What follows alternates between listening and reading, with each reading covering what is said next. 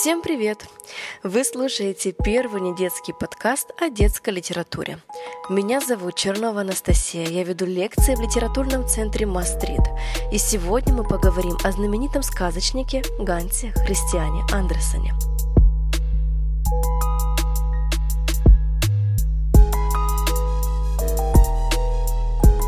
Родившийся в бедной семье, Андерсон достаточно быстро превратился из гадкого утенка в прекрасного лебедя литературы. Андерсон, как и русалочка, был на многое готов ради своих любимых, но всегда жестоко расплачивался за это и впадал в меланхолию. Одни только домыслы по поводу рождения Андерсона послужили материалом для нескольких книг. Кто его отец? Бедный сапожник или же датский король? Почему бедный, совсем некрасивый и отнюдь незнатный провинциал так легко вошел в лучшие дома Копенгагена и получил поддержку двора? Еще больше загадок таят личная жизнь чувства и сексуальные пристрастия знаменитого сказочника, мечтавшего, кстати, стать танцором балета. Почему Андерсон никогда не был женат, зато много раз публично влюблен в недосягаемых красавиц?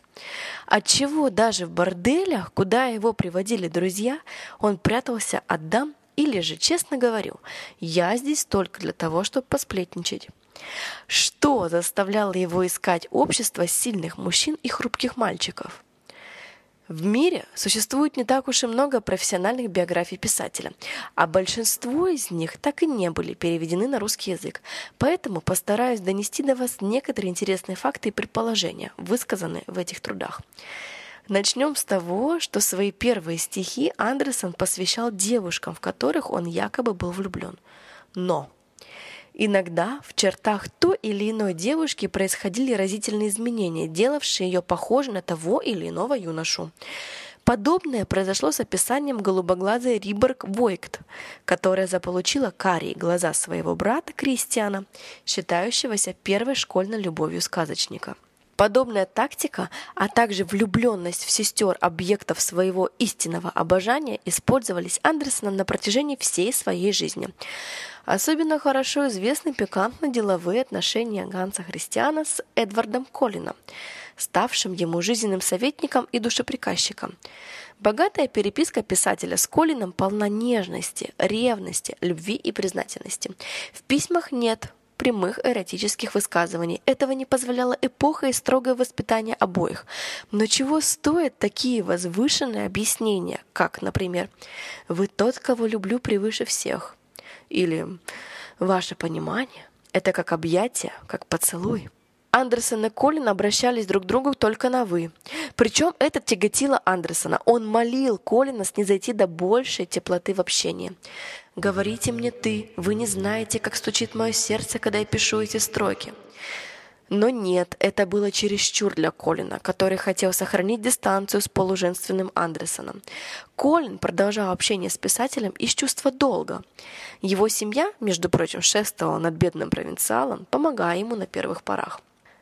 Мой искренне любимый Эдвард. Я так много думал об этом, но все-таки не могу порадовать вас чем-нибудь особенным, как бы мне того хотелось. Написать вам стихи, но это ведь сущности глупости, какая вам радость от них? Нет, я просто скажу вам, что искренне люблю вас, может быть, даже больше, чем вы думаете. Я привязан к вам всей душой, только бы вы почувствовали это, подарили меня своим доверием. Ах, если бы я мог заставить вас читать мое сердце, вполне завоевать сегодня ваше сердце. Сколько раз с тех пор, как вы живете дома, хотел я сблизиться с вами, но сами знаете, почему я не могу, если вы не сделаете первый шаг. А вы так и не обмолвились ни словом о том, о чем я так жаждал поговорить с вами, в чем теперь не смею признаться вам лишь письменно. Или нельзя нам об этом говорить. Ударом для Андерсона стала женитьба Эдварда. В августе в 1836 году писатель, кроме официального поздравления, напишет «Русалочку». Вдали от Дании Андерсон позволит себе намекнуть на свои истинные чувства и интересы и расскажет о русалочке, то есть о себе, влюбленной в принца, то есть в Колина. Но русалочка не нужна принцу, и Андерсон пишет в своих дневниках я как существо с русалочьим хвостом. Это единственное из моих сказок, которое затрагивает меня лично. Чтобы забыть всех и вся, Андерсон путешествует по Европе, особенно его привлекает Рим, между прочим, это тогда была Меккой для геев. Однако неизвестно, вступал ли писатель в сексуальные отношения с кем-либо из мужчин. Его влюбленности носят платонический характер. Стеснительный, неприметный датчанин боится искать большего, чем просто забота и помощь молодым итальянцам или португальцам. И сам же он говорит, «Я был невезуч, получив в мое сердце стрелу тогда. И виной этому сейчас тоже послужил какой-то молодой португалец. Я смертельно влюблен в его глаза и во все его маленькое тело». Несчастный Андерсон влюбляется то в какого-то саксонского кюрфюста, то в шведского барабанщика. Однако и старые чувства Колину не забыты. Правда, на место Эдварда приходит его сын Йонас, с которым писатель отправляется на минуточку в путешествие по Италии. Унижения Андерсона перед избалованным Йонасом были, если верить его письмам, но они же также были вознаграждены. Писатель победоносно сообщает Эдварду Колину следующее – Сегодня сын твой Йонас оказал мне ту милость, в которой ты отказал мне в годы нашей молодости. И что бы ни произошло в жизни Андерсона, кем бы он ни был в реальной жизни, нельзя не согласиться, что сказка «Русалочка» — гениальнейшее произведение, особенное в жизни писателя, как он и сам говорил. Именно поэтому о самом тексте хотелось бы рассказать подробнее. Сказка начинается с описания подводного царства и дворца морского царя, где жила русалочка. Андерсон подчеркивает, что подводный мир отличается от земного. Там другие растения и животные, другие жители и порядки. Это тот свет, тридевятое царство, волшебной сказки, место, где обитают души умерших. Недаром люди могут попасть в этот мир только мертвыми, то есть утонувшими. Подводное царство – обращенный и искаженный земной мир. Его законы пародируют земные. Например, вельможи, как знак отличия, могут носить на хвосте шесть устриц, а вдовствующая королева, вопреки закону, носит целую дюжину. Жители подводного царства подражают людям, стремятся быть похожими на них. Шесть принцесс украшают свои клумбы тем, что падает с кораблей. А бабушка рассказывает внучкам о жизни на земле совсем так же, как нашим детям бабушки рассказывают сказки о волшебных мирах. Мир волшебной сказки часто отражает обряд инициации, то есть взросления героя. Именно поэтому герой или героиня попадают в подводный или подземный мир, мир предков, и проводят проходят там ряд испытаний, после которых считаются взрослыми. В подводном царстве 15-летние русалки, наоборот, впервые попадают на поверхность моря и знакомятся с миром людей. Очевидно, это делается для того, чтобы они осознали, что хотя земной мир привлекателен и интересен, но свой мир привычнее и спокойнее. Это такая э, переобразованная история про везде хорошо, дома лучше.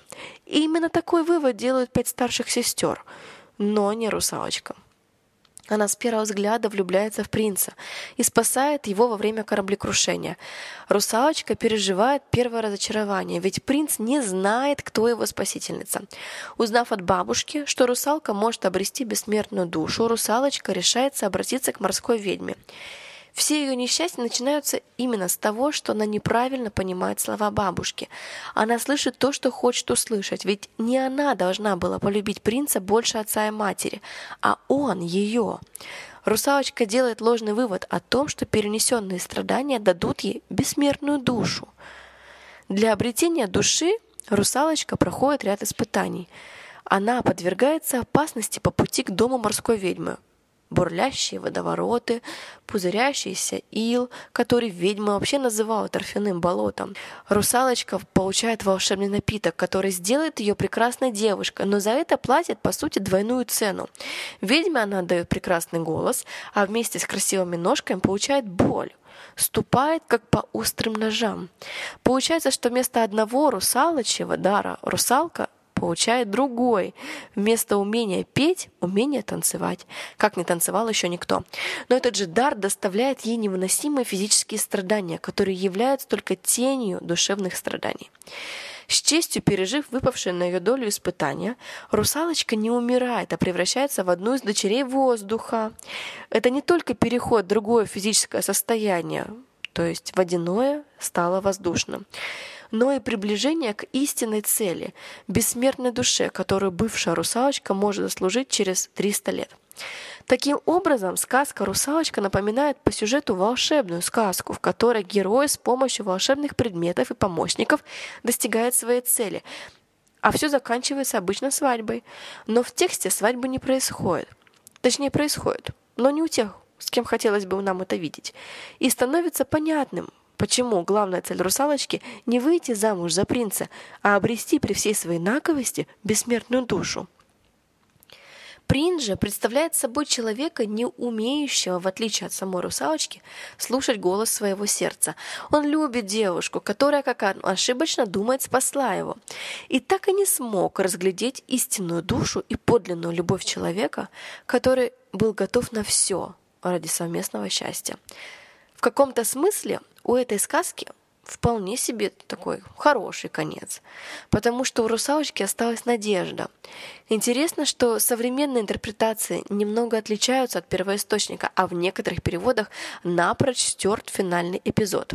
Кстати, вот он. Над морем поднялось солнце. Лучи его любовно согревали мертвенно-холодную морскую пену, и русалочка не чувствовала смерти. Она видела ясное солнце и каких-то прозрачных чудных созданий, сотнями реевших над ней. «Кому я иду?» – спросила она. «К дочерям воздуха», — ответили ей воздушные создания.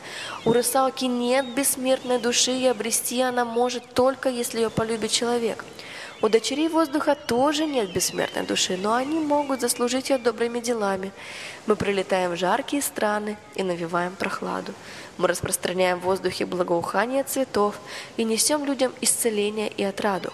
Пройдет 300 лет, во время которых мы будем посильно творить добро, и мы получим награду бессмертную душу и сможем изведать вечное блаженство, доступное людям. Ты, бедная русалочка, всем сердцем стремилась к тому же, что и мы. Ты любила и страдала. Подыми же вместе с нами в заоблачный мир. Теперь ты сама можешь добрыми делами заслужить себе бессмертную душу и обрести ее через триста лет. Но, может быть, и раньше, прошептала одна из дочерей воздуха. Невидимками взлетаем мы в жилище людей, где есть дети, и если находим там доброе, послушное дитя, радующее своих родителей и достойное их любви, мы улыбаемся. Ребенок не видит нас, когда мы летаем по комнате, и если мы радуемся, глядя на него, наш трехсотлетний срок сокращается на год. Но если мы увидим там злого, непослушного ребенка, мы горько плачем, и каждая слеза прибавляет к долгому сроку нашего испытания лишний день. Финальный поворот сюжета сближает сказку с притчей. К тому же в конце содержится скрытое поучение для маленьких читателей. Если дети будут достойными своих родителей и радовать их, то срок испытания дочерей воздуха сокращается. Такое прям морализаторство не было характерно для произведений XIX века и подверглось критике. Но если вы однажды будете читать эту сказку своим детям, вы всегда можете обсудить затем этот фрагмент текста, а также задать вопросы ребенку – а хорошо ли поступила русалочка? Ради чего она согласилась оставить подводный мир? Почему она не стала в итоге морской пеной? А можем ли мы облегчить ее страдания после смерти? И так далее. Все зависит лишь от вашей фантазии и глубины совместного прочтения книги. В любом случае, мы теперь точно знаем, что основная мысль сказки, согласно задумке автора, состоит в том, что бессмертная душа стоит любых земных страданий, долгих дней тяжелой жизни, той самой тяжелой жизни, однажды непонятого и непринятого Андерсона – Благодарю за то, что прослушали выпуск, посвященный самой популярной сказке Ганса Христиана Андерсона. Я уверена, что мы однажды обратимся и к другим его произведениям в рамках подкаста. Пока можем только предложить вам самостоятельно посмотреть на тексты писателя с новой точки зрения. Например, если сопоставить в один ряд пристрастия Андерсона и его сказку о гадком утенке, который родился у обычной утки особенным, а затем никто не хотел его признавать на птичьем дворе, то можно докопаться до весьма интересных деталей. Надеюсь, вы получите удовольствие от нового прочтения давно знакомых сюжетов. Желаю вам удивительных историй и до скорых встреч. Ваш литературный центр Маст Рид.